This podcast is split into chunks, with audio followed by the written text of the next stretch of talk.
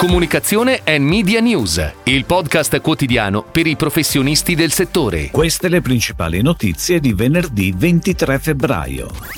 Nuovo appuntamento con il bonus pubblicità. Marco Travaglia, candidato unico per la presidenza di UPA.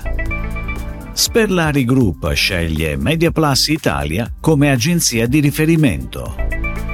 WPMP ha reso noti i dati di bilancio 2023. Framen, società tedesca specializzata in digital home, ha annunciato un accordo con Clepier Italia. Dal prossimo 29 febbraio Sky Mobile arriverà sul mercato. Dal 1 marzo al 2 aprile sarà attiva la piattaforma per l'invio delle richieste per prenotare il credito d'imposta per gli investimenti effettuati o da effettuare nel 2024, il cosiddetto bonus pubblicità. Le comunicazioni di accesso al credito d'imposta possono essere presentate per gli investimenti in campagne pubblicitarie sulla stampa quotidiana e periodica, anche online, registrati presso il Tribunale e dotati del direttore responsabile. Per beneficiare della agevolazione è necessario che l'ammontare complessivo degli investimenti pubblicitari realizzati nel 2024 superi almeno dell'1% l'importo degli analoghi investimenti effettuati nel 2023. Ed ora le breaking news in arrivo dalle agenzie a cura della redazione di Touchpoint Today. Il consiglio direttivo di UPA, Utenti Pubblicità Associati, a seguito del lavoro del Comitato dei Saggi, ha approvato l'indicazione della candidatura unica del vicepresidente Marco Travaglia, presidente e amministratore delegato Nestlé Italia, per la presidenza. Sarà il nuovo consiglio direttivo che verrà nominato nell'Assemblea dei soci UPA del 3 luglio prossimo a ricevere tale indicazione. Fino a quella data il presidente Lorenzo Sassoli De Bianchi manterrà tutti i poteri di gestione dell'associazione.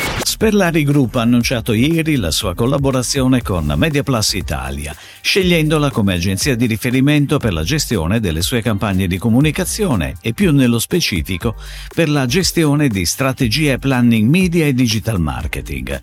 Il primo frutto della collaborazione è la campagna Saila, una campagna a due fasi con l'obiettivo di massimizzare l'awareness del nuovo posizionamento facendo leva su un ambassador d'eccezione come Christian Vieri. WPMP ha chiuso il 2023 con una crescita resiliente dello 0,9% su base comparabile a 11,86 miliardi di dollari, con la spesa pubblicitaria negli Stati Uniti calata del 4,5%. All'interno del network, quale gruppo Emma, ovvero l'attività di pianificazione e acquisto media, è cresciuta del 4,9% con il quarto trimestre a più 5,7%, parzialmente compensato da un calo dell'1,6% nelle altre agenzie integrate globali, meno 3,6% nel quarto trimestre. WPMP prevede una crescita piatta all'1% dei ricavi LFL per il 2024, meno i costi di trasmissione. Framen, società tedesca del gruppo Axel Springer, specializzata in digital home, ideatrice di una piattaforma di streaming per schermi indoor per annunci pubblicitari in programmatic, ha annunciato un accordo con Clepier Italia, il leader europeo nel settore dei centri commerciali che accolgono i più importanti brand premium mondiali in diversi settori merceologici. Grazie all'accordo siglato, gli advertiser potranno distribuire in tutta Italia le loro campagne video e display display, al fine di targetizzare in maniera estremamente efficace il pubblico che frequenta gli 11 mall coinvolti, con oltre 1000 retailer in 6 regioni che richiamano circa 90 milioni di visite all'anno. Dal prossimo 29 febbraio Sky Mobile, powered by Fastweb, arriverà sul mercato con un'offerta semplice, trasparente e conveniente che nasce per soddisfare tutte le esigenze di consumo dei clienti e che sarà disponibile in più soluzioni. Ora sarà possibile scegliere Sky non soltanto per l'offerta di sport, cinema e intrattenimento e per la connettività di casa con Sky Wi-Fi, ma anche per Sky Mobile, che integra e arricchisce il portfolio di servizi targati Sky.